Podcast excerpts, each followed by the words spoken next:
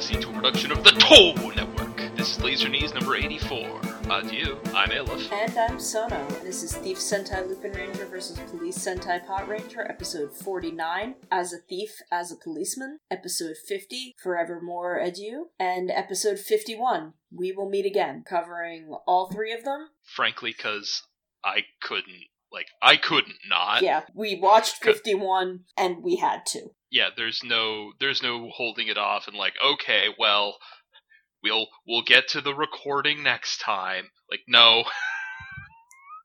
Yeah, No, there there was no It's- way for us to do this without talking about 51 too. So we're just gonna Yeah, wrap up the whole show uh, in this episode. Yeah.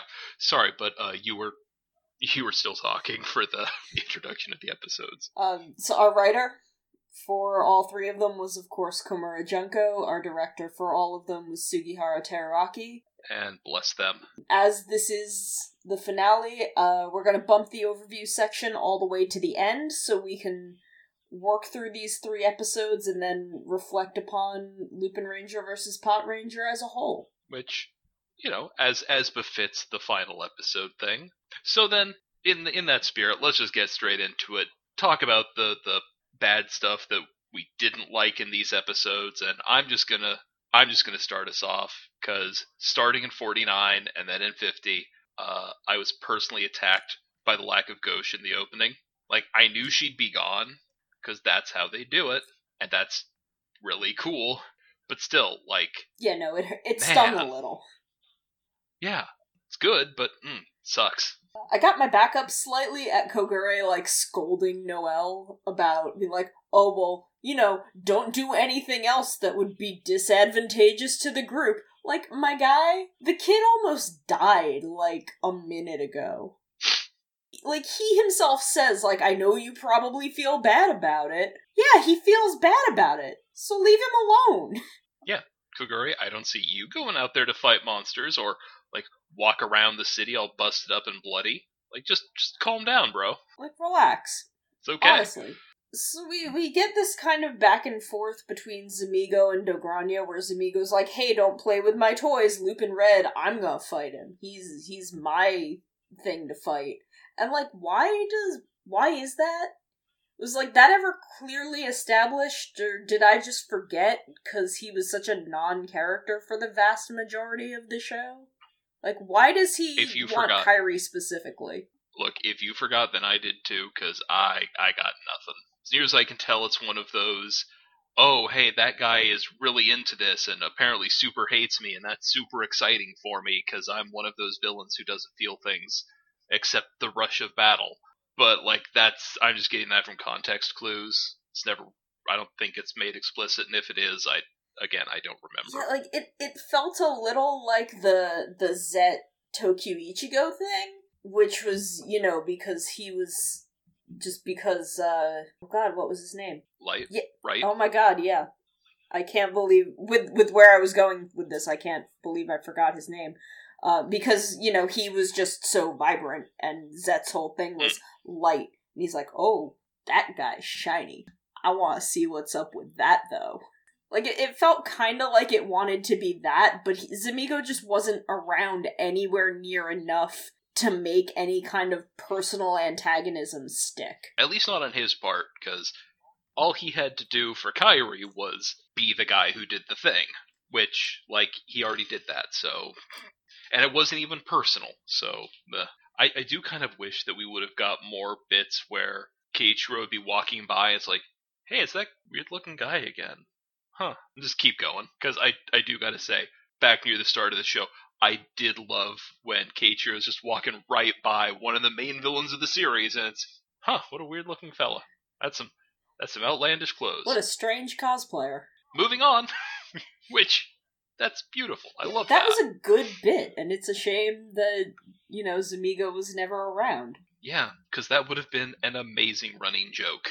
Okay, so I'm sure that he had some idea what he was doing, and that it was probably just aspirin.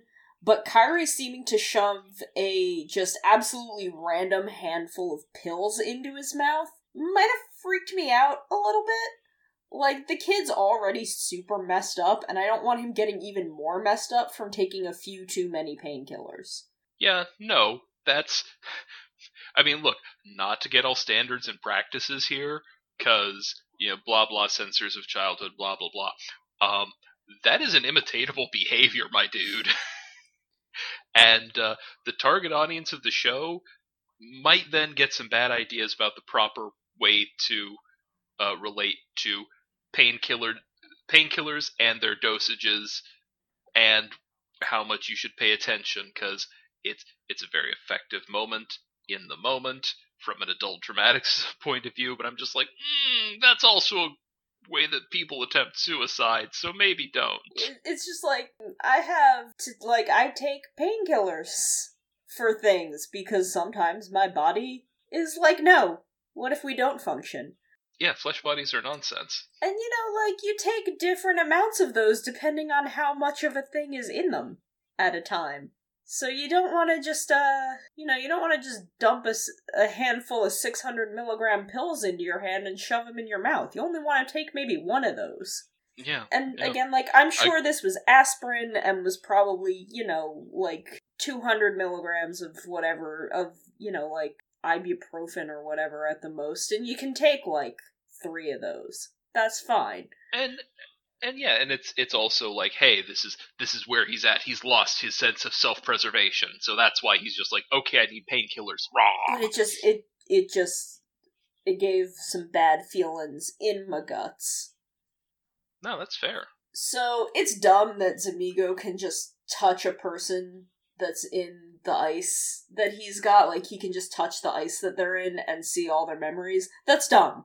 Yeah. That's absolutely like last minute retcon for him to know who he needs to use as bargaining chips. Because it's not like any gangler was ever trying to imitate the life of the person they were disguised as.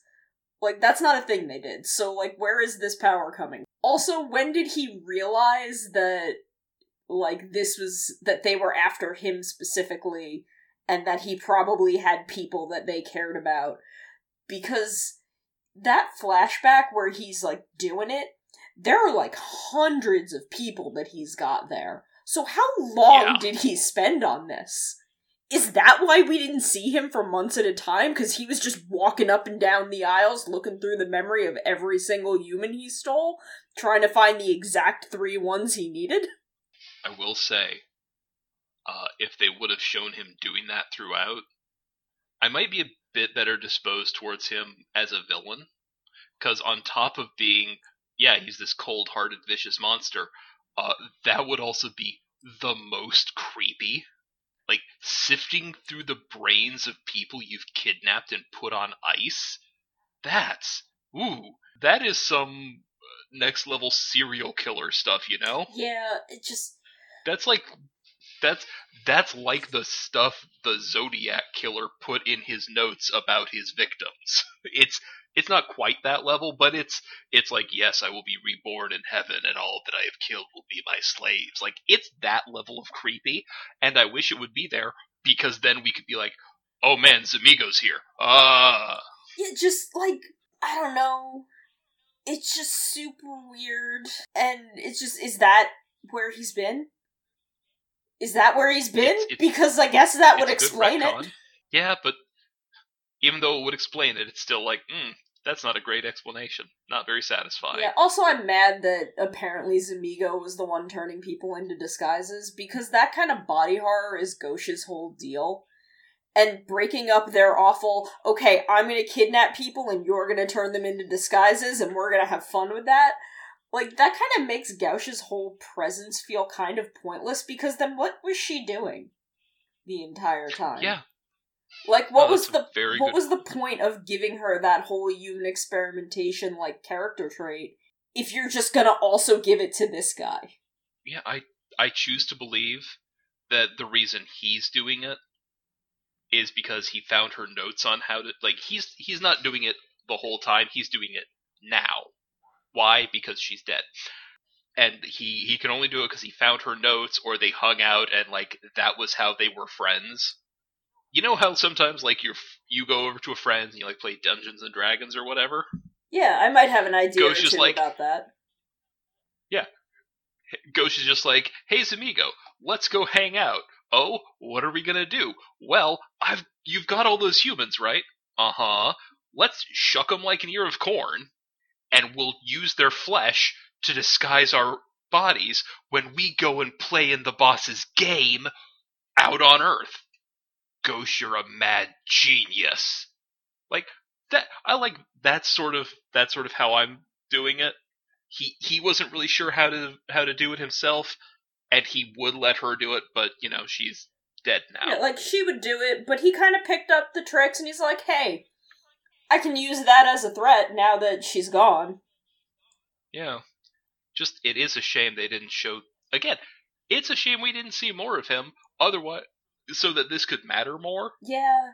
cuz I just really want to have seen more bits of them just chilling and being super mega awful evil body horror people together. That's fair cuz I also want that. Especially especially since they've got all these times where she's just experimenting on like Poodermen or the awful gerbil Frankenstein things. Sorry, I just they were anyway, but I I would have loved to see them just rolling together, having conversations while she's like carving someone apart. She gets surprised by a thing he says, and then she gets really mad at him because, well, now it's dead. Look, you made. I gasped, I slipped, and now it's dead. Thanks. Oh, hey, I'm really sorry. Here's I'll get you another. here's another one. Here's a new one. Yeah. Yeah. Just because th- just that kind of casual disregard for life. And it's just showing, hey, these people are awful. Also, they're best friends. But let's not forget that even as we are charmed by their friendship, they are terrible. Because I just, I really like the thought of, well, now this one's dead. Way to go. I've got another. Fine. You know I've got more of them. You're gonna run out eventually. I've got enough so that you don't have to worry about that for a bit. Ah, come on.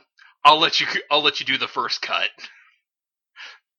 I don't know. I think it'd be fun. It's like they're they could have been so interesting, and we just didn't do anything with that.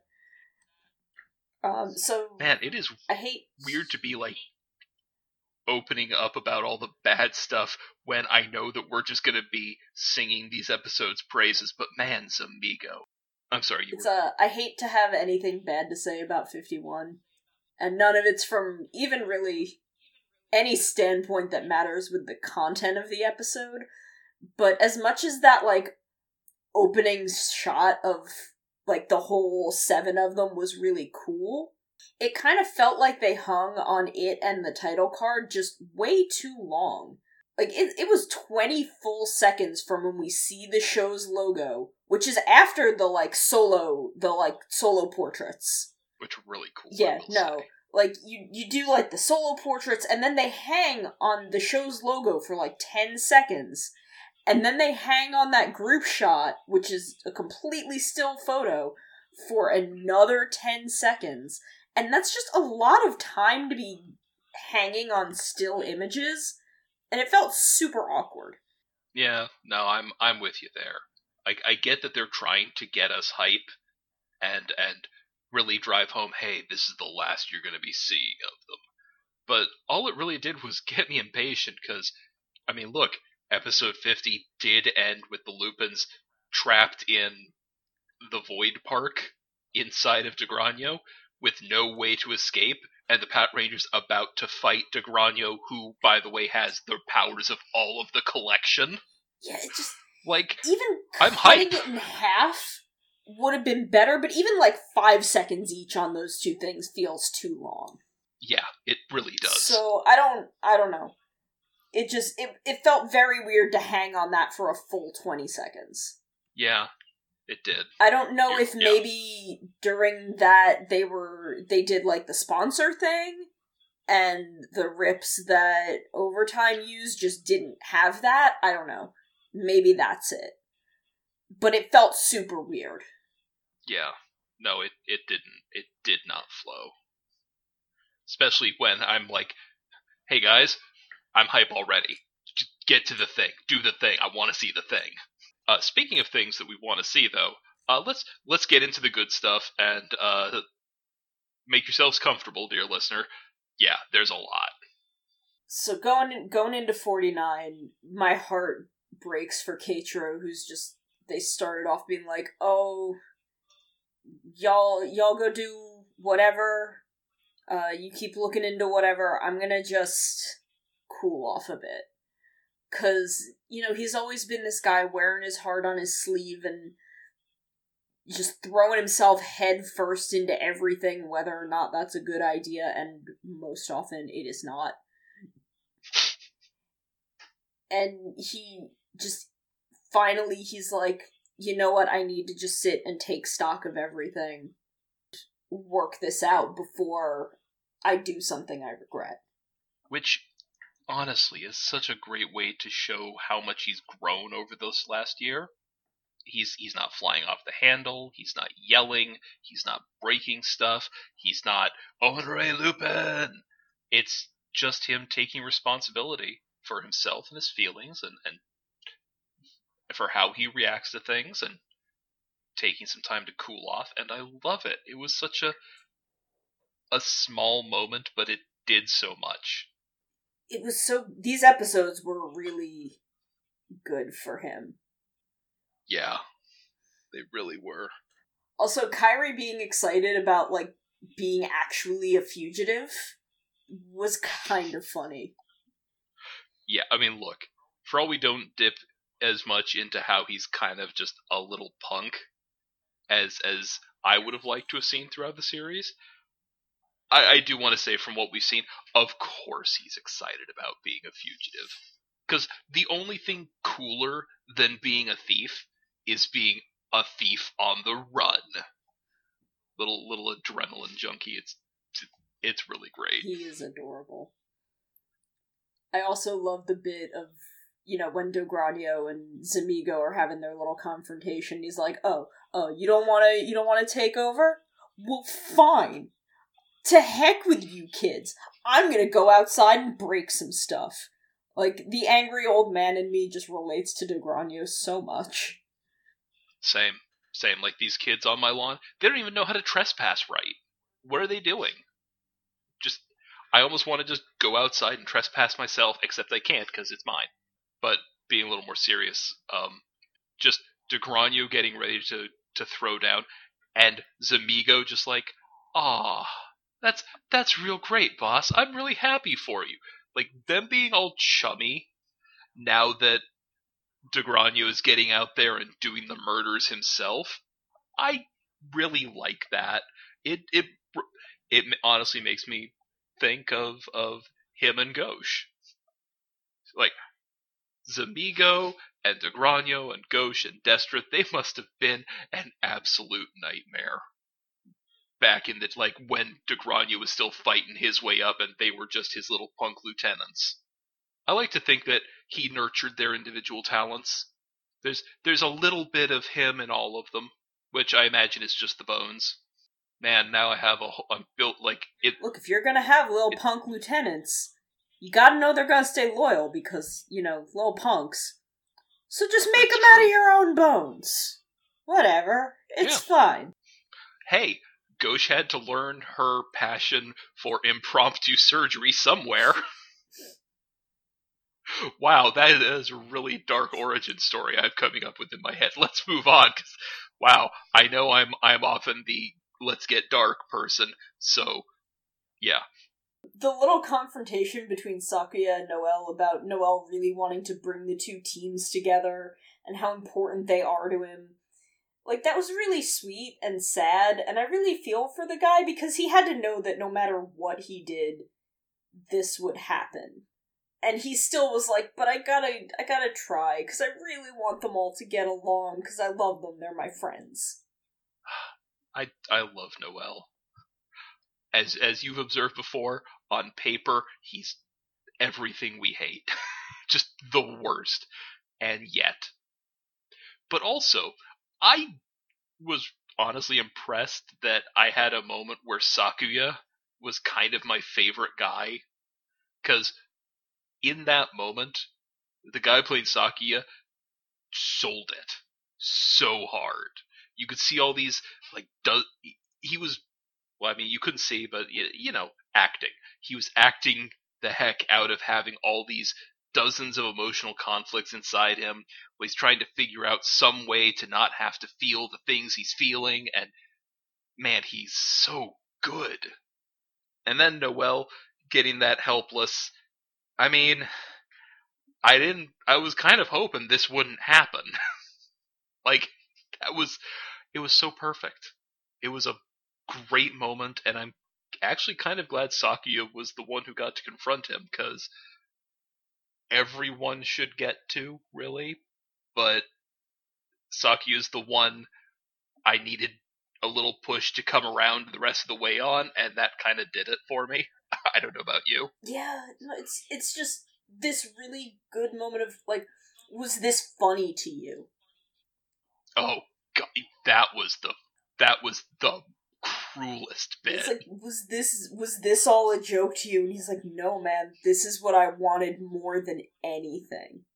I know I seem like a haha boy, but I'm not. This is not funny for me. I wanted this. Ah, uh, so good. They even brought me around on Sakuya here, man. Yeah, no, I really didn't think they could do it, but they got us. Yep, yep. And you know, look, good on them. They they worked at it. Well, admittingly, a lot of it was they stopped having him be forefronted for a little, which was very smart.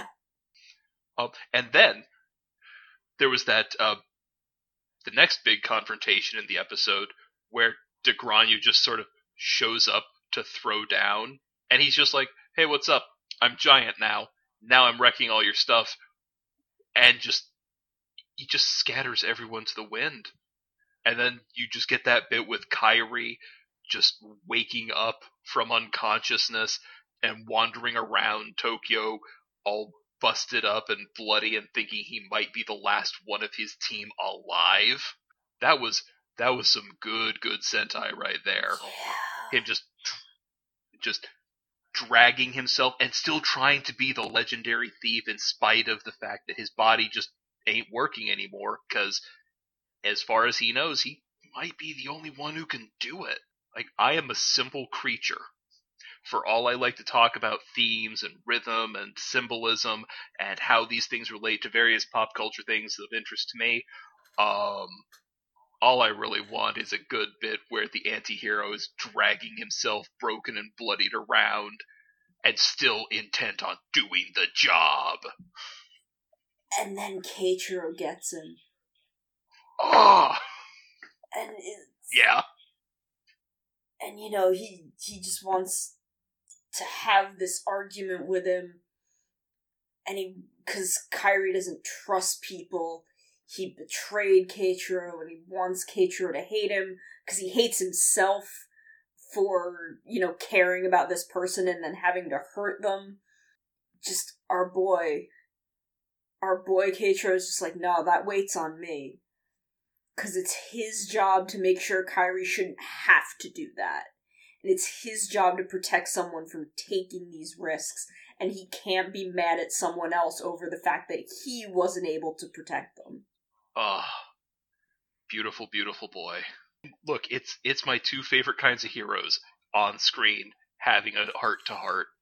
The anti-hero who can't make sense of a world where he's not hated, and then the paladin type whose biggest problem is that the world isn't half as decent as it could be. He's just looking at the world like, could you be cool for a second, though? Just like five minutes so I can eat lunch. Yeah, guys, just stop doing all the crime. Stop hurting each other, and everything would be cool. Yeah, but I want things. Let me help you. Oh, but I want unreasonable things. Then I'm gonna put you in jail until you until you scale your things down. Like, I, admittedly, that's not a very charitable way to put it because it's it's he just wants to help people. I love him so much. It's earnest heroes rolling with anti-heroes is probably one of my favorite things. And then, you know, Keiichiro catches up to him later when he's trying to find Zamigo and he's got he's got Kairi by the arm. Like Kairi's held him up ah. by the arm not just a couple of episodes ago. And I feel like that scene is one that's gonna kind of live within this show and be a standard that we hold emotional climaxes of tokusatsu to in the future. Yeah, that that that tracks because it was really good. Just Keiichiro, whose entire character is built on his commitment to his job and to justice, saying that if his job is preventing him from helping someone in need, then he's turning in his badge. And that's, look, it's the strongest moment in the whole show. Easily, yeah. That moment is exactly who I've believed Keiichiro to be for this entire show and who he's kind of been building to. And for them to have that payoff so explicitly and directly it just it feels like a culmination of everything that we love about Keiichiro and about the Pot Rangers. Yeah. And look, if if Keiichiro wasn't already one of TV's best police officers, which easily he is, uh, that line would have got him up there. Because honestly, on top of everything else, I love his philosophy of what the police are for. Because that whole that whole ethos of no man if if things go bad enough where you have to become a criminal i have failed my job. That's that's beautiful. Give me that over all of the macho nonsense any day of the week. Because it's it's not crushing crime or or hating people who do crime. It's ensuring that people can feel safe and have a space in which to smile.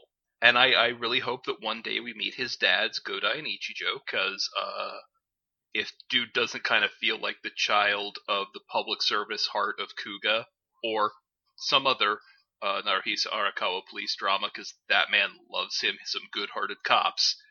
I don't know what else I'd call it, because he's real good. he really does feel like a man raised by Godai and Ichijo. Just he just had to he just had to work out his figure out how to control his anger and what especially since once you realize what's he angry at, it's not that he's an angry person. He's angry that everyone is jerks when they don't have to be. And uh mood. Same hat, dude. Yeah, feel that. Yeah. Cuz boy, I, I don't know about you, dear listener, but uh, sometimes you look out at the world and you just you get furious at your impotence to just grab people and shake them and explain to them, hey, you should maybe care about another person more, th- and and then after you care about one other person, figure out how to care about other people generally, and then it just becomes I don't know how to tell you, I don't know how to explain that you should care about other people, and Anyway, that's going to be me getting maybe a little too revealing, and there's a lot of good stuff to get through yet. So, no, please continue. I'm sorry. Um, revealing to the Lupin Rangers both through Keiichiro to Kairi, and then Kairi to Toma and Umika, and the rest of the Pot Rangers to Noel, had some really good timing because we have this really emotional first half of the episode where, you know, we kind of build out of how much everyone wants to still be together in spite of these betrayals and then transition so smoothly into hey here's the main tension of the end of the show. And that's a tricky thing to nail but Keiichiro just yelling hey man no we want to help you get your people back before they're killed and just of being like, "Wait, what do you what do you mean by implying they haven't yet been killed?" And then just like that's a tricky balance to nail, and they got it. Yeah, it is. Yeah, they did. It was, and honestly, Junko makes it look easy. Yeah, and just just having that moment where Kairi does explain it, and Umika's just like, "Nope." Nope, nope, nope, nope, don't have the emotional strength for this today. I'm gonna go take a nap. Like Which, that was I mean, look. That fell like perfectly between adorable and horrifically sad. Yeah. It was it's really good. Seriously, this these episodes, man. just I I don't even have anything. I'm do continue. I, otherwise I'm just going to say it was good.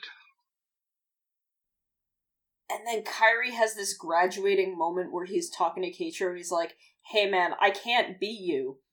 And also, you can't be me. And he spent this entire show seeing Keiichiro as this reflection of his brother and not being able to live up to either of them is the source of every insecurity Kairi's got. So having him finally come to a point where he's comfortable in his own skin and comfortable expressing that he is ready to stand as his own person and let both Keiichiro and his brother be their own people that are allowed to be flawed and real and people and not just idols for him to fail to emulate. Like, that's a really big moment for him. And I'm glad that he came to it.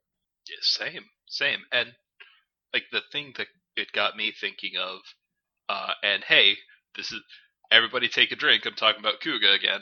Um, it, it is shades of Godai's, look, do what you can do. And it was such a good moment, and it's nice to have a show that I can compare to Kuuga and feel like the comparison is not like a backhanded thing. That brings me back to Gokaiger, actually. Ahim's first big episode, where Marvelous is like, hey, you don't have to be like a big, tough pirate. You just do you, and that's what we need. That's why you're here you being you gives hope to any people that are like you still out there suffering. Yeah. And again, Komura comes out of that Gokaiger hole. And Gokaiger's head writer was the same head writer as Kuuga. These things, one thing leads to another. Like, look, it's it's not that I don't think uh, Junko has her own identity as a writer. She clearly does. It's just you see where she that learned said, from. Yeah, yeah. You see her inspiration, and look, you could do worse. Because um, I, I don't know if y'all have got quite uh, got it since I've been on the Uncommon Cast and Laser Knees. Uh, I think rather highly of Naruhisa Arakawa. Big fan. We we like him here on the show. Yeah. Um, also, just to close out 49, the close up double transformation behind the big ice cube, that was pretty dang good. Like, that's some good cinematic language, and I appreciate Sugihara Teruaki, like, busting out the big guns for the final episodes. Same. Like, and, and commenting on how good and powerful an image it is, is actually saying something in a show that has been really good about having powerful visual moments throughout. It's just that this one had that extra layer of, of meaning and stylization in the shots, and that was great. But I, I mean, honestly, LuPat has been a feast of visual storytelling. It really has. Uh, I boy, the next series had better keep some of these camera tricks. That's all I'm saying. Um, rolling on into 50, I'm glad we opened this episode with Goody being like, "Yeah, okay, maybe Dogranio got the got the upper hand on me once, but I can still bust on some mooks because Goody is precious, and you just you can't break that boy's confidence." Nope, that's why he is the goodest of all strikers. Even even as apparently we're going to be meeting a new striker later on, uh, who who you know does some stuff that's worth doing. Uh, Goody remains the best. He's a pretty okay striker, but Goody yeah, is the I mean, goodest he's not a, striker. He's not a bad striker by any means, but uh, I'm just saying, even though Jackpot Striker has a crown on his car form, uh, Goody just has one in his heart. Look, Goody's got several hats, so he's already won the race here again, the only problem I have with Goody is that they didn't give him more hats. With fireman hat, bike helmet, pilot goggles. He could. I'm sorry.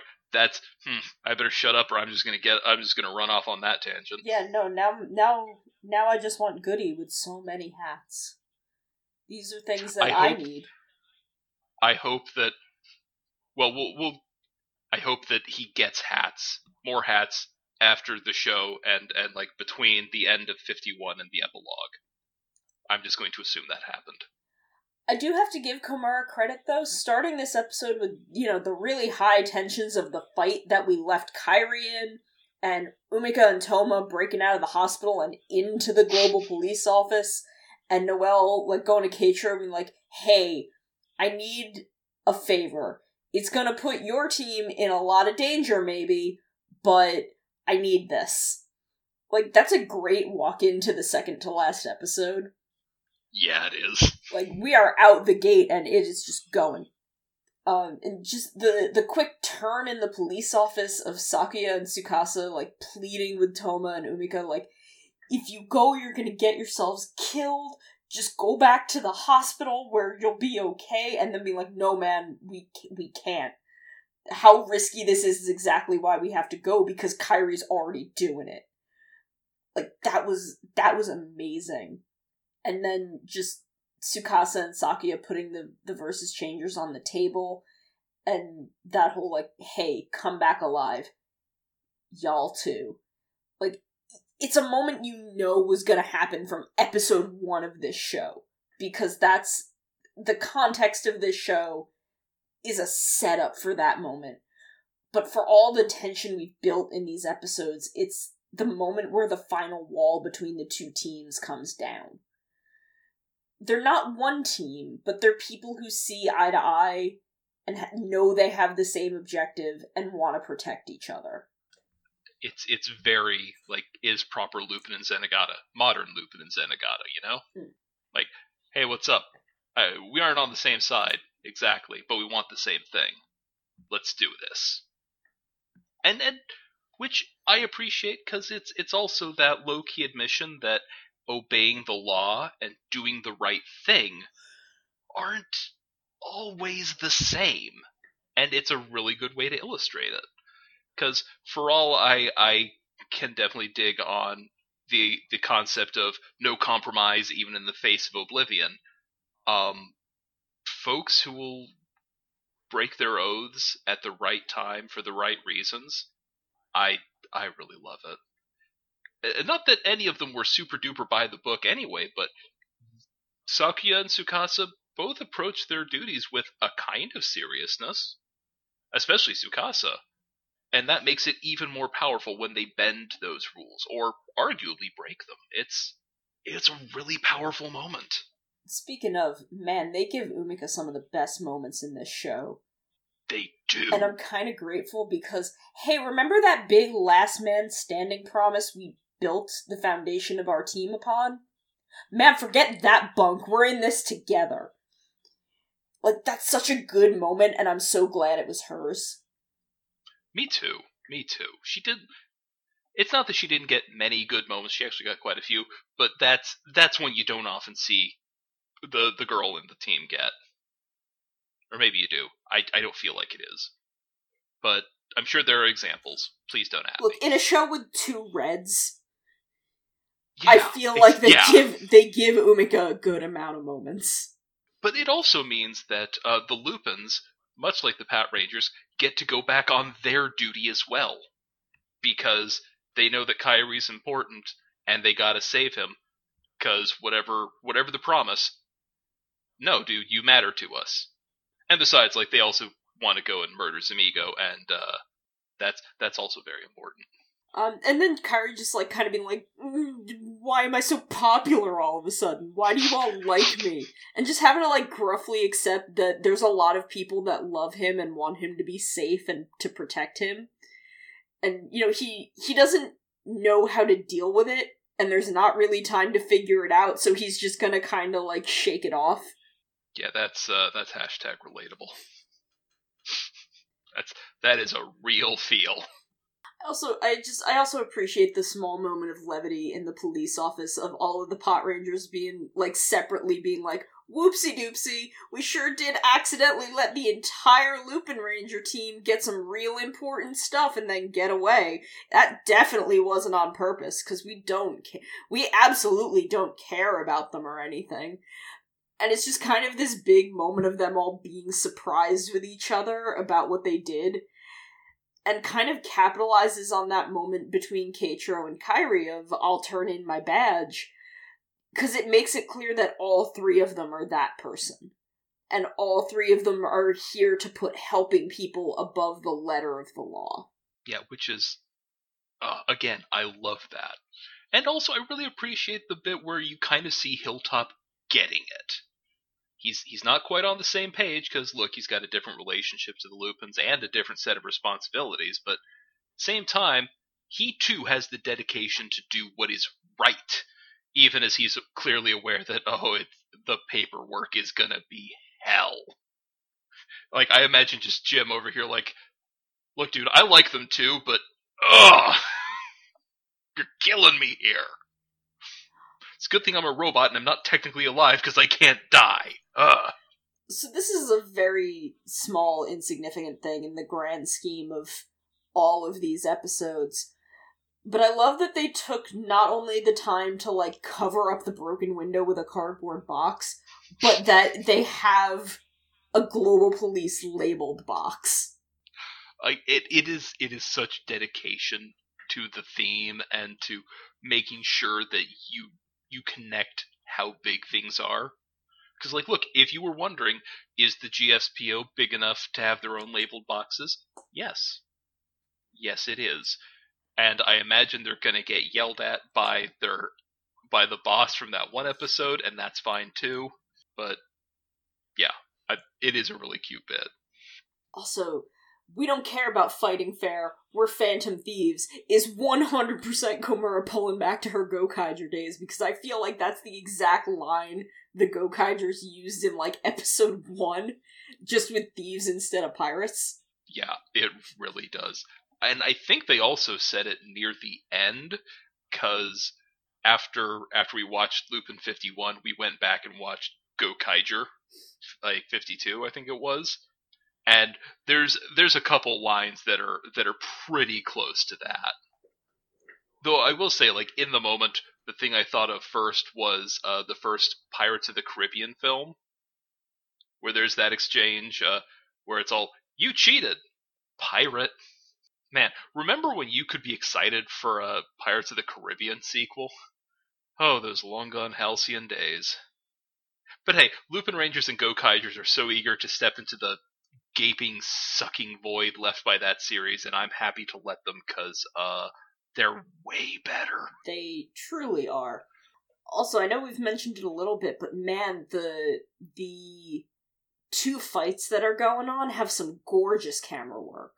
That that low camera rising and arcing over the top of the Lupin Zamigo fight is such an iconic Sentai camera.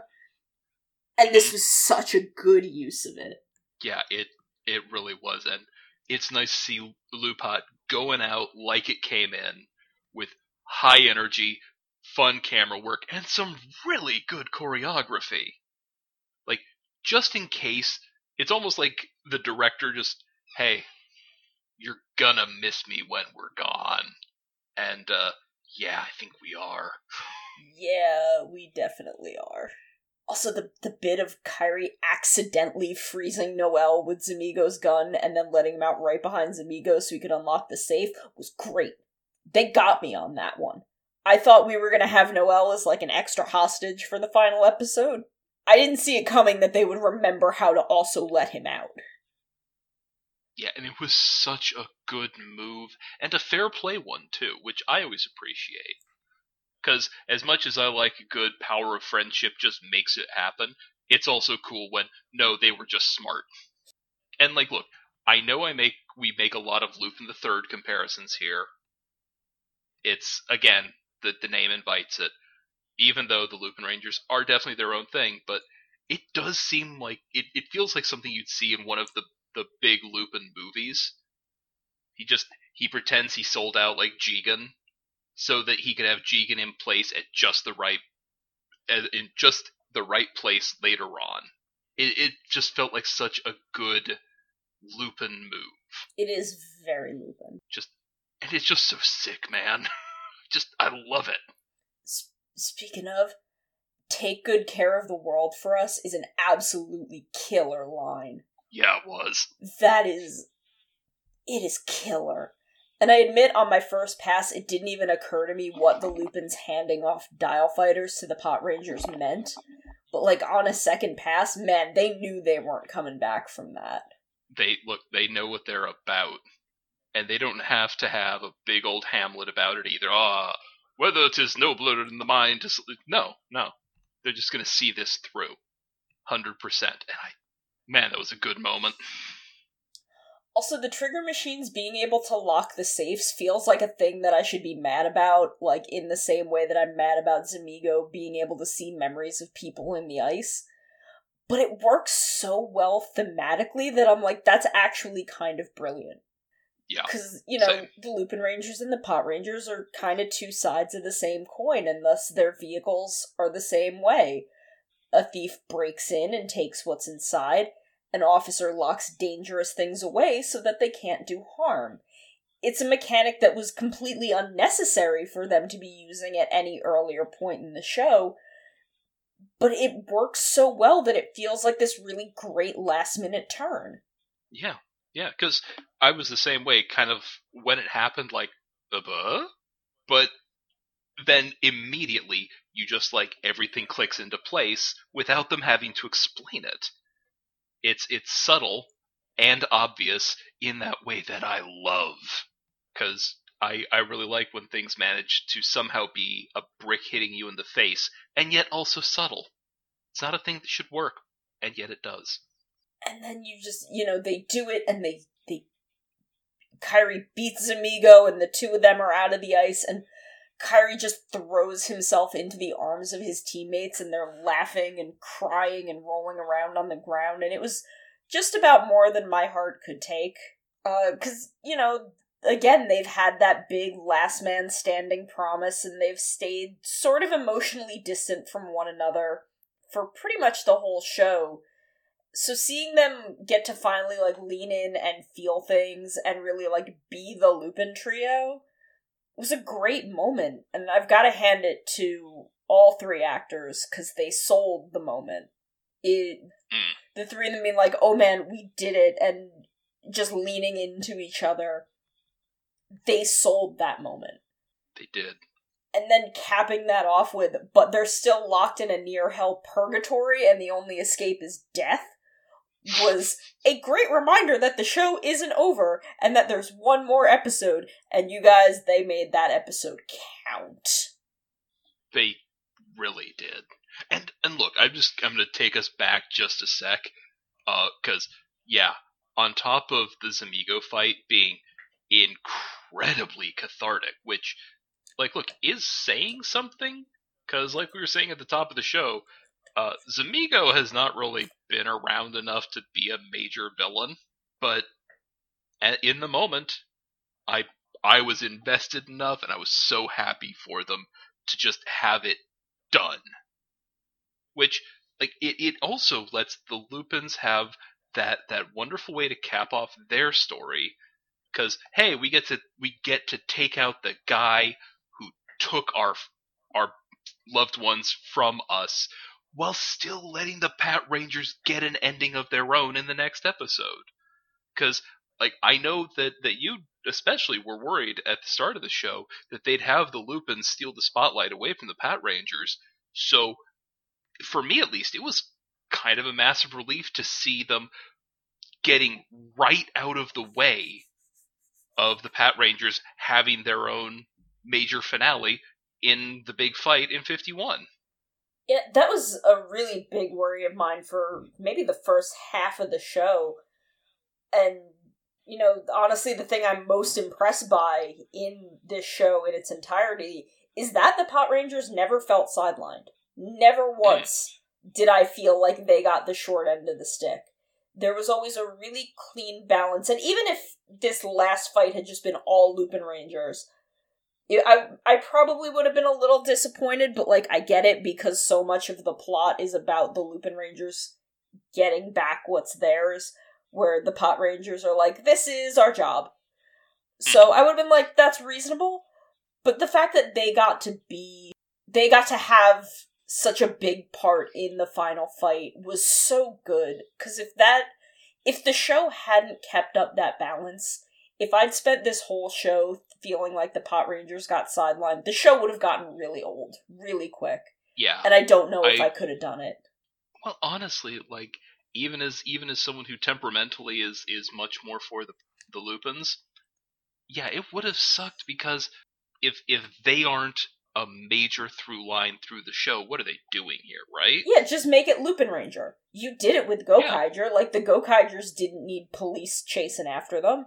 Yeah. They just got to be And- anti-heroes. So just do Lupin Ranger. But they they really kept that balance and they made the Pot Rangers count. There was always a reason for them to be in this show. which is great because again a- against like i was dragged kicking and screaming into loving keiichiro but i do again like they had they had that one episode about him just hey a girl really likes him and he really likes that girl yeah but i i can't do two things at once i just and like boom i'm there oh Man, this show's been good. It really has. So let's let's do it. Let's roll into the finale. yeah, let's do this. Seeing the Lupin Rangers just resigning themselves to die because they're inside Dogranio, and clearly the police have to get rid of Dogranio to protect the world, and then just laughing off their own inevitable deaths was a punch to the guts. Especially after, you know, how much of the last episode was, hey, we all have to come back alive. It's just such a good last episode of Sentai feeling. Yeah, it is. Yeah, it is. Because they've. Honestly, I will say, they did the coolest one way or another we're ending this I've seen in a long time. Because, honestly, what's cooler than, hey, what's up? We're gonna go to an inescapable hell void to fight our nemesis to save the people we care about. But what about you? What about us? Like, saving our people is the point. Living is an extra. And it's and then seeing them get to live for again what they think is pretty temporary. Ah. Ah it was good. And then meanwhile back outside Dogranio, the Pat Rangers get the no helmet roll call I'd been wanting. And apparently Komura Junko and Sugihara Teruaki just want to get on my good side and stay there for these last episodes because they were just they're going down the checklist of hey what are things Aleph likes? Done done done Here it is. Because I mean, the Lupins had their had their no helmet henshin back when they were revealing their faces, and now we get the this one with the Power Rangers here at the, in the last episode, and it was And they they do get the untransformed roll call at the end. yeah, but yeah, but they were they were like it's them posing and then they transform, and that's not the same as the no helmet. Oh yeah, it's no. it's a it's a very like it is such a small difference I know, and it is a stupid one. It is stupid that it matters to me. But it's there. Yet here we are. But it, look, I'm not discounting how cool an entrance that was, because that was that was one of many just amazing epi- moments in 51. So of course Dogranio has a cane sword. Of course he Yes! does. We were absolute fools to ever even conceive that he might not. And just that shot, that like really low angle shot of Noel just holding his cane, and then he just he just turns and pulls it out and and then swings it. It's so good. Yeah, just flipping sick, man. Because, yeah, like you said, of course it's there. But what a reveal, right? Because they could have made it a big, like, and now here's my sword. No, it's offhand. He's just like, oh, yeah, I've got another thing that is deadly and will murder you to death. Just cuz, on accident, why not? Frankly, I had forgotten about it until now. Yeah. Oh yeah. How'd you forget about your a sword cane? Uh, because I have a billion other ways to murder you. He's such a good end boss, and it's such a good end boss fight because it feels hopeless. And I mean, what what do you like more in an end boss fight in a Sentai than how are they going to do this? How they don't have a prayer. Am I going to watch these people die?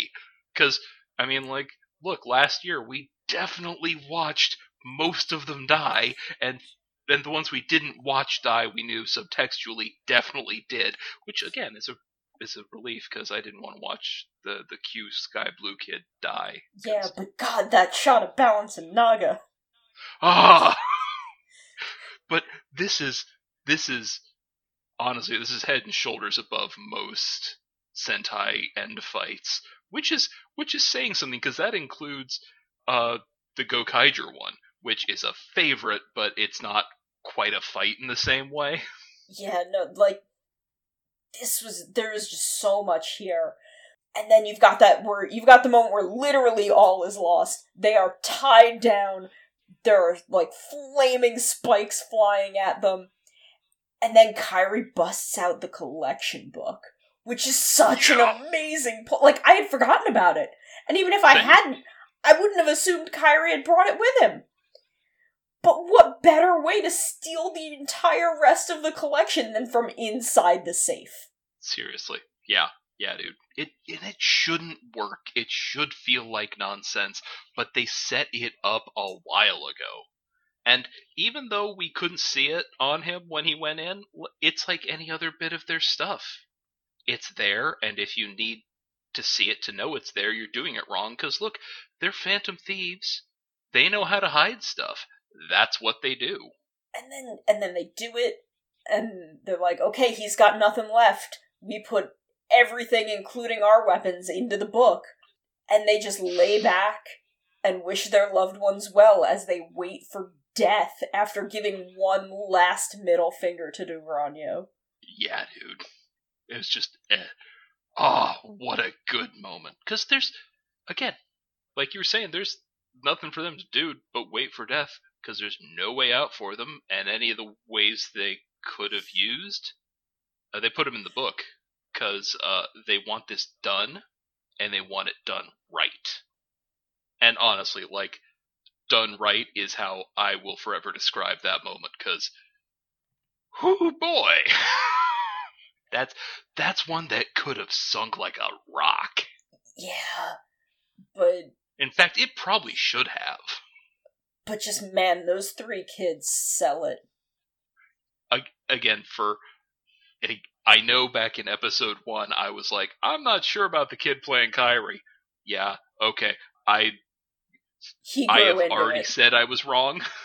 He grew into it. yeah, he he really did. He he found his stride in this show real quick. He did. And once he got going, he did not stop. And even mm-hmm. even if Kairi is like kind of the character I connected with the least, like I will not deny that his his moments when they're good, they're good and he earns them. Yep. Which like man, what else can you ask for? Keiichiro grabbing Dogranio by the chains and just flinging him into a wall was probably the coolest bit of the final fight. And yeah. is was really the first real sign that without the collection we were getting the upper hand on the big bad. Yeah, but it not even but and also it it felt so earned cuz even though they got that upper hand, Dogranio is no slouch, which I I really appreciated it cuz that fight still felt so vicious even after he's depowered and I loved yeah, it. They went the three of them, the four of them, because Noel was also there, they went all in on that fight. There was no yeah. holding back. And I'm really glad that Keiichiro got to be Super Patren Ichigo one time before the end of the show. like I'm yeah. still I'm still a little bit sad that it got taken away from him because I love him and I feel like he deserves a power up. But it's it's nice that they let him do it once. And then Tsukasa and Sakuya stepping in to brace him, and through sheer force of will and dedication to justice and love for their friends, they upgrade the power up to a team bazooka. like, that was A plus. Yeah, yeah, it really was. Uh, especially that that bit where they're they have to hold him in place because the energy is driving him backwards. I love that kind of moment. They so good. they catch him and it's just oh they're touching it too. Nope, it's all three of them now. because y'all know I love a good team bazooka and have lamented the lack of one in recent years. And this one just came right from the heart. It was a bazooka made of the hearts of the three of them. They have they have be, they have done Patren Ichigo without becoming one person because they have become more than the sum of their parts. It's I don't know. It it was a really beautiful moment. And I, I appreciate that as the Patron team reflects on their relationship with the Lupin Rangers, Sakuya remembers Toma and, you know, Toma calling him senpai first before he remembers anything about Umika. It takes a little bit of the sting off of the fact that it the show kind of made Sakuya and Umika a thing after how creepy he was about it at the beginning because I still have my reservations about that as much as I've come around on Sakuya. I mean, look, I've come around on Sakuya. We haven't come around on Sakuya and Umika as a pair. Yeah, it's that's it's you can't erase the context of their early relationship, and I'm sorry. Though it honestly, I will say, it would be a little better now that he knows she's a she's a criminal. Because oh hey no you're not you're not hitting on sweet Umika-chan down at the down at the cafe. No, this is hey man if you if you step wrong, I'm just gonna sneak in and just steal all your stuff. Yeah, okay, okay. It it does make it a little better that he nothing really changes after he knows. Yeah. But just that that whole bit of reflection that all of them had was really sweet and heartbreaking, and especially seeing Keiichiro kind of struggling his way through it to that moment of Kairi literally being a weight on his back and then the fast tilt up and the gunshot right into the time jump. Oh. That is the kind of stomping my emotions into the dirt that I come to Sentai for. Yeah, it is such good stuff. And I just I love I love that whole bit. Sorry. And and they know what the implications of that moment is, and they double down on it by having the first thing we see being oh, here the pot the pot rangers are in the news and they're cleaning up the rest of the gangler, and here's each and every one of the Lupin Rangers' loved ones going about their daily lives without without the Lupin Rangers, but clearly still having them reflected in their lives. And then smash cut right to we chained Grania up in the basement with a billion guns until we could figure out how to save these civilians' lives. That was amazing yeah, dude, it, that wrecked me. I didn't think I could love Keiichiro more, but here we are. Because, like, look, there's there's a lot to be said about every other part of it, but I'm just gonna hone in on the the Dogranio bit for a sec, because I got a lot of fiddly and nuanced and very specific feelings about use of violence in superheroic settings and who you can and can't fight and how lethal you can be and so on and so forth. Because, like, look, a lot of these things end with the bad guy getting exploded, so after a certain point, you kind of have to accept that that's just what's going to happen. But in this one, they they beat the bad guy, and Dogranio is helpless. And while nobody, even me, who just like I just started with that big old preface about how I care about how violence is presented in this show, would have blamed Keiichiro for pulling the trigger and just ending that dude. They everyone like Hilltop is there like look, if you do, I'll take responsibility for it. It won't fall down on you. His teammates they're just, they're understandably at yeah, dude, do it. But instead he makes the choice to arrest that guy like he would anyone else. He's not a god, he's not a monster, he's not a demon, he's just another dude who did some crime. So he gets arrested and he goes on trial and he goes to jail. And that just, oh, that put a smile on my face. Our boy ain't gonna let a single innocent person die, even if it means keeping a baddie that bad alive. Mm-hmm. Like, we finally got it, Aleph. We finally got a big bad being left to rot in jail for their crimes. Sono, I didn't think I would see the day. They're just, yeah, it's beautiful. and they're just they're just doing all the stuff Drive shoulda oughta did, but they're going about it in a way that, unlike Drive, is not absolute garbage. That's our Pat Rangers, man.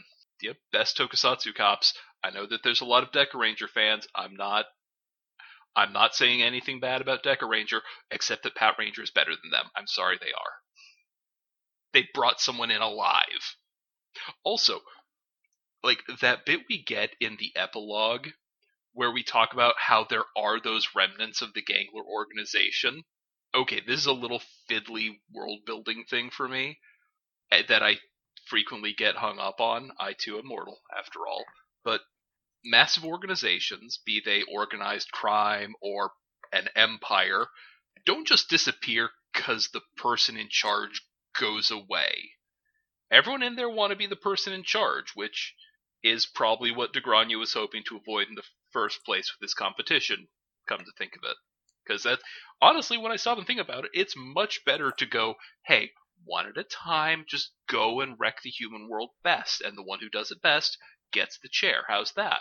Because that's a lot easier than stepping down and watching them all murder each other trying to grab the chair for themselves. But he didn't declare a winner, so of course everyone is just pouring into the power vacuum. But no one can properly earn their place, so they're just gonna fight each other and scramble to recapture old glory, and of course get got in the process. And it is it is a small thing and likely exists largely to set up the the epilogue's ending scenario, but uh, it was a really good way to do it. Real smart. Speaking speaking of that ending scenario and the big final twists in this episode, the Lupin Rangers breaking out of the inescapable safe, and that they were broken out by none other than their loved ones turned phantom thieves to repay the life saving that was one of the most amazing twists I've seen a Sentai pull. Right? I've been trying, like, honestly, I think we could have done this whole episode just about that moment, right? God, we could have. Because to do such a big thing in the epilogue, which in a Sentai is normally so passive and relaxing and is your kind of moment to finally unwind after a full year of a show and the big climactic battle, like back in Q Ranger, we just kind of saw everyone hanging out. We were just like, hey, this is where everyone's at right now. Um, like, Good for them. And that's what it is in a Sentai. That's what it always is.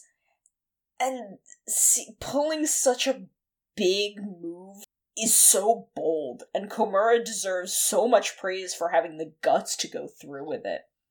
Abs- yeah, absolutely like I absolutely lost my mind when Jackpot Striker is like, "Oh, these three thieves came and got me," and he gives a little gesture, and they turn around, and you're seeing the slow walk and the the cuts and then the moment of realization on everyone's faces, and especially the way that Toma goes from shock to adoration for his absolutely beautiful fiance before everyone is just running into the arms of their loved ones. Y'all, that killed me, and I'm now podcasting from beyond the grave. Because I knew this couldn't end without the Lupins being reunited with their loved ones, but I didn't expect that was how they were gonna do it, and it was an absolutely perfectly choreographed moment. Yeah, same. Because I didn't, I didn't see that coming either. Because I saw the shadows walking, and for a second, I, you know, not really thinking. I was just like, wait, did did the Pat Rangers switch sides? Is that what they're doing? And then I noticed that there were two ladies, and it took me just another fraction of a second, and then me and my partner were just like, oh, oh, just practically jumping up and down on the couch, like like some children or something. Just honestly, seeing all of them looking all swag with the Phantom Thief masks of of their uh, respective counterpart. Oh, it was so good.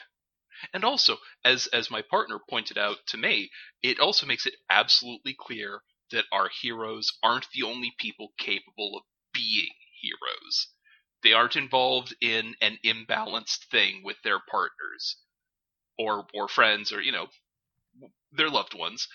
It, it's we saved you, you've saved us, and it's it's great, especially given how much Kairi had all those feelings about oh my brother's such a good dude and he always does the right thing and and he's really straight and and stand up and so on and then we see that the the straight and stand up dude yeah he's going to go be a phantom thief cuz he's a good guy and phantom thieving is not bad per se. It just i don't know it's it's really cool that we see that they're all as into it as the lupins it's it's another drop in that Kairi learns his brother is a real person and not just an idol that he's failing to live up to bucket that I just I really love about these last handful of episodes. Cuz he's just like my my brother's the same kind of person I am. He's willing to do whatever it takes to save me. It's just it's so good. Yeah. Yeah. And also like okay. Just I'm sorry if I'm being a creep here. Uh, I, I Sono, I, I trust you to let me know or edit this out. Um, Aya's Phantom Thief outfit. I am honestly and legitimately surprised that Toma just didn't faint dead away. Cause, a dang. Yeah, no, like dang girl. Like, I nearly did, cause Aya. Right? You you thought you liked Aya before. Like, I feel like if Toma weren't so overcome with, oh my god, my wife exists and I get to, like, be around her, like, he probably would have. And, and no one could have blamed him. But yeah, no, the, the whole, like, oh goodness, I have to see if this is real hug, hooray! Ah, it's just, it's so good. And then we just lean, we like, we come out of that flashback and lean full into Lupin the Third in the final moments with like, but wait, wait, why are you all still thieves? And just like we roll into that fight and like, yeah, no, we gotta we gotta get the thing. We gotta get the last piece of the collection. That's our job. And, and then we're coming for yours. And just the dynamics of how everyone plays off of each other, because you you've got Umika and Sakuya still kind of like flirting in the middle of the fight, and Tsukasa and Toma a little bit going after each other, but mostly using each other for some sick acrobatics.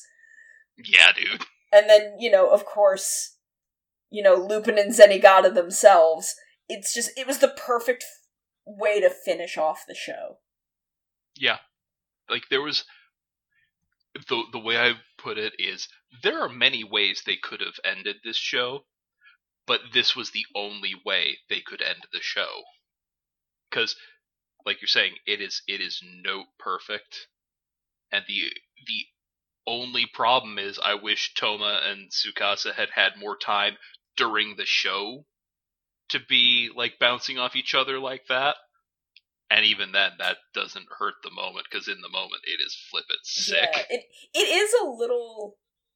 It's very interesting that Tsukasa and Toma are just kind of the other ones because you've got the two reds who are obviously rivals, and then you've got Umika and Sakuya who've got this kind of like flirting from a flirting from across the aisle sort of thing. And then it's basically just Tsukasa and Toma because they're the only ones left, which is usually a role reserved for just the girls. Yeah. And it's, yeah, you don't it's often very, see the blue getting that. It's usually just like, and then there's the girls. So it's it's very interesting the way those two kind of played out. And I wish we kind of had really leaned into it more uh, over the course of the show. But even the the times they did interact were great. Oh yeah, oh yeah. But and then just to to get back to the subject, like honestly, just getting all that and a return to Honoré Lupins just as we as we close it out. Ah, and just they they set up so much more story that they may or may not ever actually show us, and they don't need to. But God, I wish they would. Same, same. But they don't need to, because, yeah, we know how this goes now. What is the last job? Well, the last one is Lupins versus Pat Rangers, because you have the last pieces and that puts you on our list, guys. Like that's what a brilliant ending. It's such a move. And and they could have done. I mean, honestly, I, I keep hoping that they will do like net movies or something, or or just um movie, some versus cinema, just showing that year break, so we can see uh their the the second round of Lupins. And anyway, we'll we'll get into that later. But like you said, it, perfect way to end it. Um, and from there, speaking of perfect endings, let's get to our last look at the Lupin collection. This is this Which- is a big one. Yeah, There's a lot. there's a few. I'm gonna start with the collection piece. We see Kairi lasso out of the sky and just kind of like mess around with, and that is the scope shot from Boukenger, which is also on the table in the opening and was one that I was waiting this whole show to get to see. Um, I believe Boukenger is the show with the most collection pieces, which is Uh, that's just something that's just something I'm keeping in my heart because it has the the Accellular, the um the steering wheel they use, the scope shot, and I feel like possibly Bouken Silver's changer, but I may be incorrect about that. Uh, I didn't feel like going and looking back through every every episode to see if that was true, but um, I feel like his was there. Uh, the ones that we see appear on the shelves, which I believe are the same ones that Dogranio took from the guinea pig monster, are Gogo 5's V Mode brace, Signal Man's uh, Signizer from Car Ranger, the head of Zhao Longbao's cane from Q Ranger, and in the back we see a red one appear on the shelf that's not very clear, but I believe it is Deca Break's Signal Brace because Uh, we do get a slightly better look at a red thing Kairi is carrying when they're putting the pieces into the book, and that looks like the signal brace. In that shot, we also see Toma handing what I think is Cut the Cake, which was Byakko Shinken from Dairanger, um, which we, we talked about in the last episode, to Umika. Uh, just based on the shape and colors, but it's at a weird angle, so it was hard to tell. Kairi is also wearing a large gold bracelet with a green gem that is part of the power up items from Gingaman. I couldn't find a name for it, but it they they say a thing and they get that and then they get they can do the power up. Um, I'm not sure if this is a collection piece. It could be because they had the book and it's the only place I can think that they would get something from but I'm not sure because it didn't do anything. But when Umika is cutting Toma's hair, which by the way is adorable, I love that. Umika's just giving Toma a haircut. Um, what he has around his neck that I think they're using as like a, a hair catch is the mantle for for the cape from the Magiranger suits. Yeah. I mean, like, look, I'm not even gonna crow, but I did recognize that, which not very de- not very hard, but still. It took me a second because uh they color a part black that isn't normally black on the suits. So I thought for a second it might be something else, but no, it's definitely that. They also put Yeah. a little gem on the bottom that isn't normally there. But, you know, they do they do remodel these things for this cuz it's not, you know, exactly that. But I did look down I'm like, "Oh, that's a neat catch. That's definitely not what that's intended for as a piece of the Lupin collection, if it is one. But I appreciate you. I appreciate your ingenuity, Umika.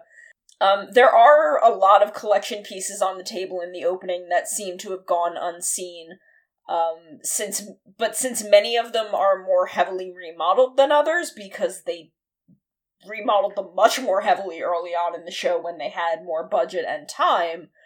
There's also bad angles, and the shot zooms in as it crossfades from the shot of Lupin, and that obscures several of them. I was only really able to identify the Go Busters Morphin Brace and Geki Bat from Geki Ranger. Ranger Wiki says that there's also the Go Buster vehicles uh, GTO2, which is Ryuji's, and BCO4, which is Jay's, I believe. Uh, it might be Jin's, but I, it could be Jay's. I forget which is which. As well as the powered custom visor. Uh, Cube Tiger and Cube Gorilla from Zyuohger are apparently there, as well as Orion Voyager from Q Ranger. And the Gabourey Changer, Mo Buckle, and Stegotchi from Q Ranger are also stated by Ranger Wiki to be there. And I believe them, but it's. I'd hope to be able to identify more as well as some of the others we see floating around inside Dogranio's safe, but there are just too many, and many of them are obscured by ca- by the camera or just have redesigns and I don't recognize all of them. Even if some of them are familiar, there's a green and black, what looks kind of like a saber. It's got like three gold balls on the end and then is made of green and black triangles, and that looks super familiar, and I don't know what it is.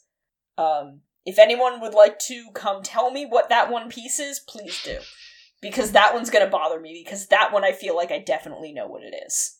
And then, of course, we've got the final collection piece, which we've seen at the center of the opening since the first episode, and that is the the clock thing, uh, which seems to be based upon the torso of Battle Fever J's Battle Robo, except a clock Oh, that is uh, turned to display 9:30 a.m., which is Super Sentai's morning time slot.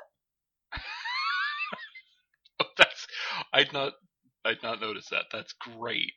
Um, I, I will say for my own part, I was just excited to see that the the guns or whatever we ought to call them are you know they're also collection pieces, and they're called Changer le Monde. And I'm sure anyone who actually speaks French is just wincing at that pronunciation. I'm very sorry, but I I know just enough words to know that that means change the world, which uh not for nothing. That is an amazing name for those pieces. um and look, a final thing as as sort of my last uh, contribution to this, uh I just want to let y'all know that that is likely named after an Eric Clapton song of the same name. Uh, but you know, kind of whatever, because I'm just still at change the world is what those things are called. That is amazing. Um, I'm real glad we got to do this segment. It was a lot of fun. Yeah. It was very fun figuring out what the collection piece was each week. Um, we got to have a little fun digging for references to past Sentai. Um, I really hope that, you know, maybe the next Sentai, you know, doesn't have something that's the exact same gimmick, but has something we can make into a fun little section to replace I- this. I sure hope so, because sometimes you don't always have big symbolic thoughts about the main themes and whatnot that's going on. And it's nice to be able to have a thing to talk about, like the, the Lupin collection or the 10 and 2 conspiracy over on Uncommon Cast. Yeah, or back when we did uh, the heroic icons, Yeah. which was a were- lot of fun. That was a lot of fun. I, I, look, whatever else happens, Sono, I'm still very enamored of the, the TLDR on Oda Nobunaga. I'm proud of that Loves, yeah, loves guns, hates Buddhism. Uh, that is my claim to fame. It's a good one. Um, and and speaking of of like having big thoughts at things, uh, time for our our ending thoughts on Lupin Ranger versus Pat Ranger. Um, I'm just gonna start off because that's how I do. Because I just want to say, like, hot dang, was that a good Sentai? not again, not without some some kind of major pitfalls near the start, sure, but that is the only thing that's going to do is keep it back from being what I'm going to call a truly great Sentai all the way through.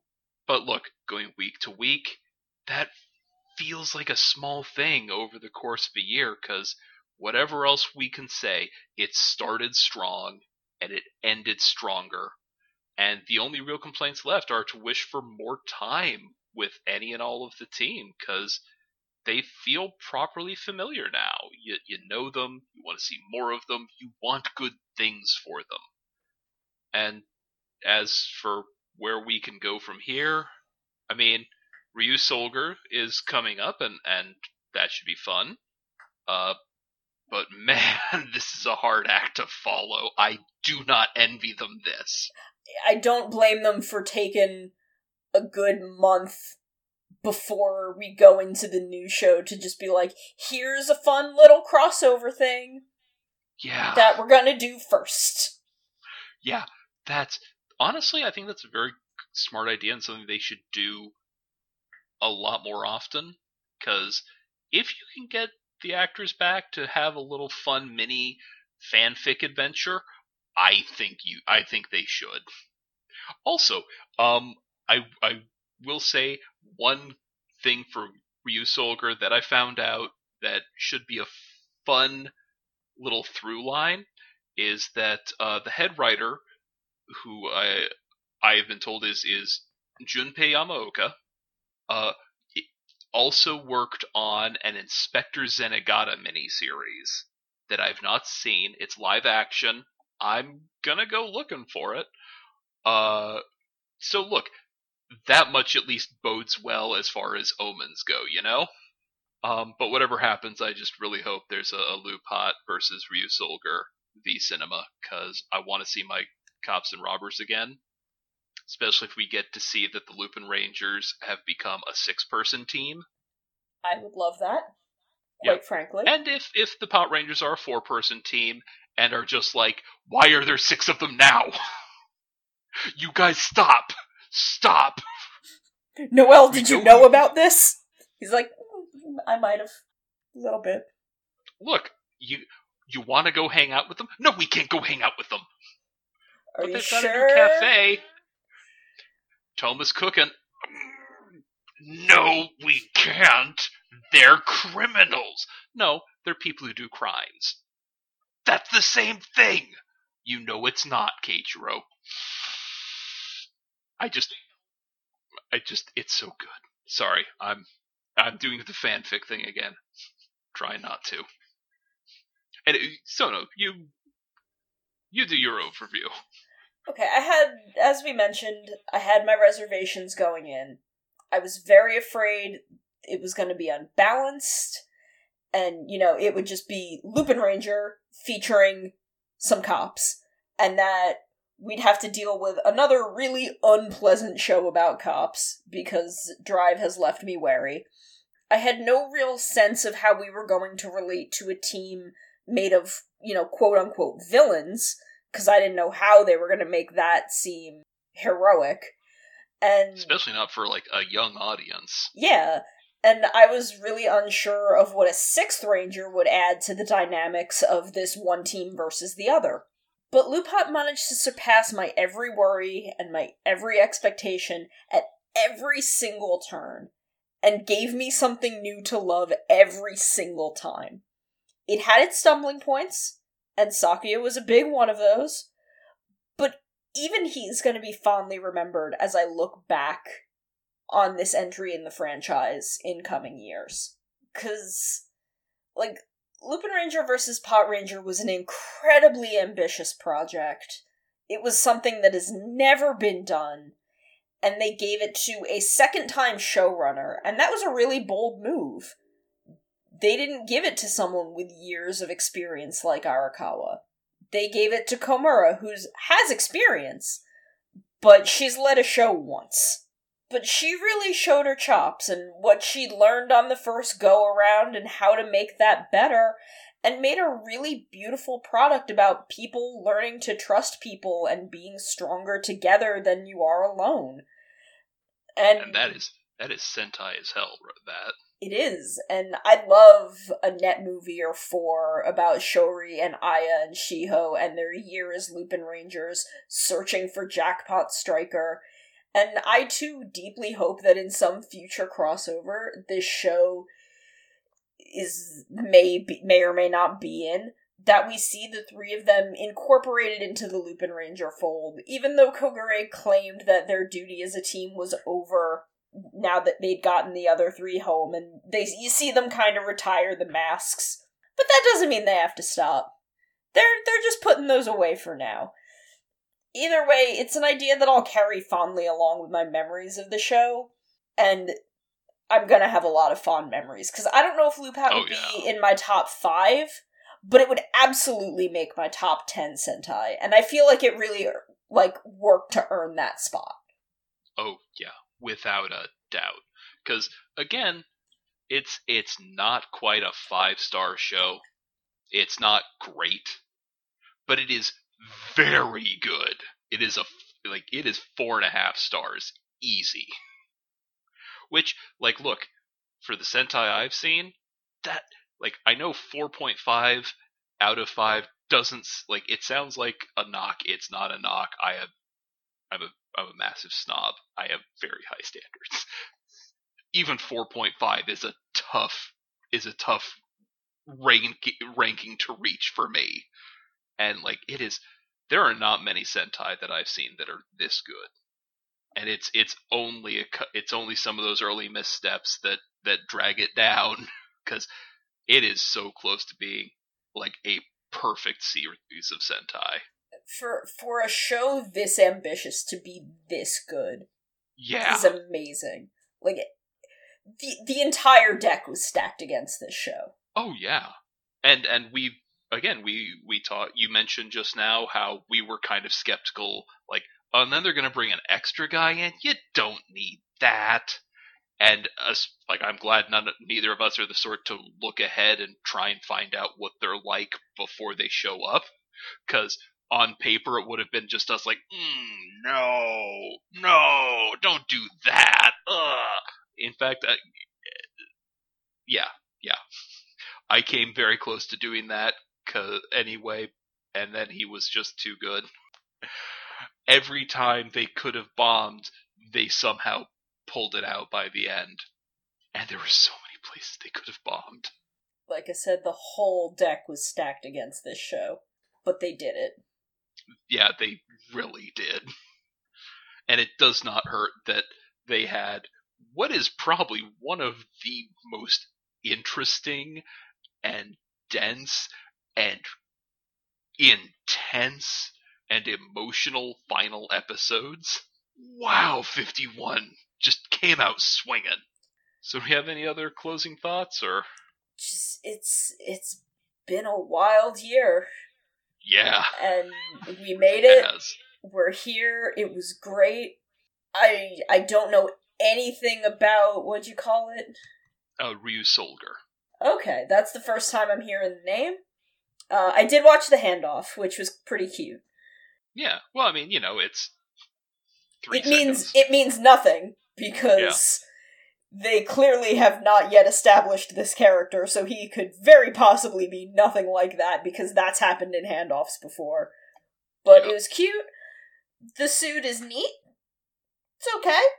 They have uh apparently their theme is uh, dinosaurs and knights, or maybe it's dragons and knights. But I imagine it's probably dinosaurs, but just with with the Ryu at the start. Uh, I think Dragon, and then I think Dragon Knights, and then I think, oh yeah, that was uh, the name of the Kamen Rider Ryuki American version they did. Yeah, I don't know. We'll we'll see what happens. Again, like I was, I had so many reservations going into this show, and look where we ended up.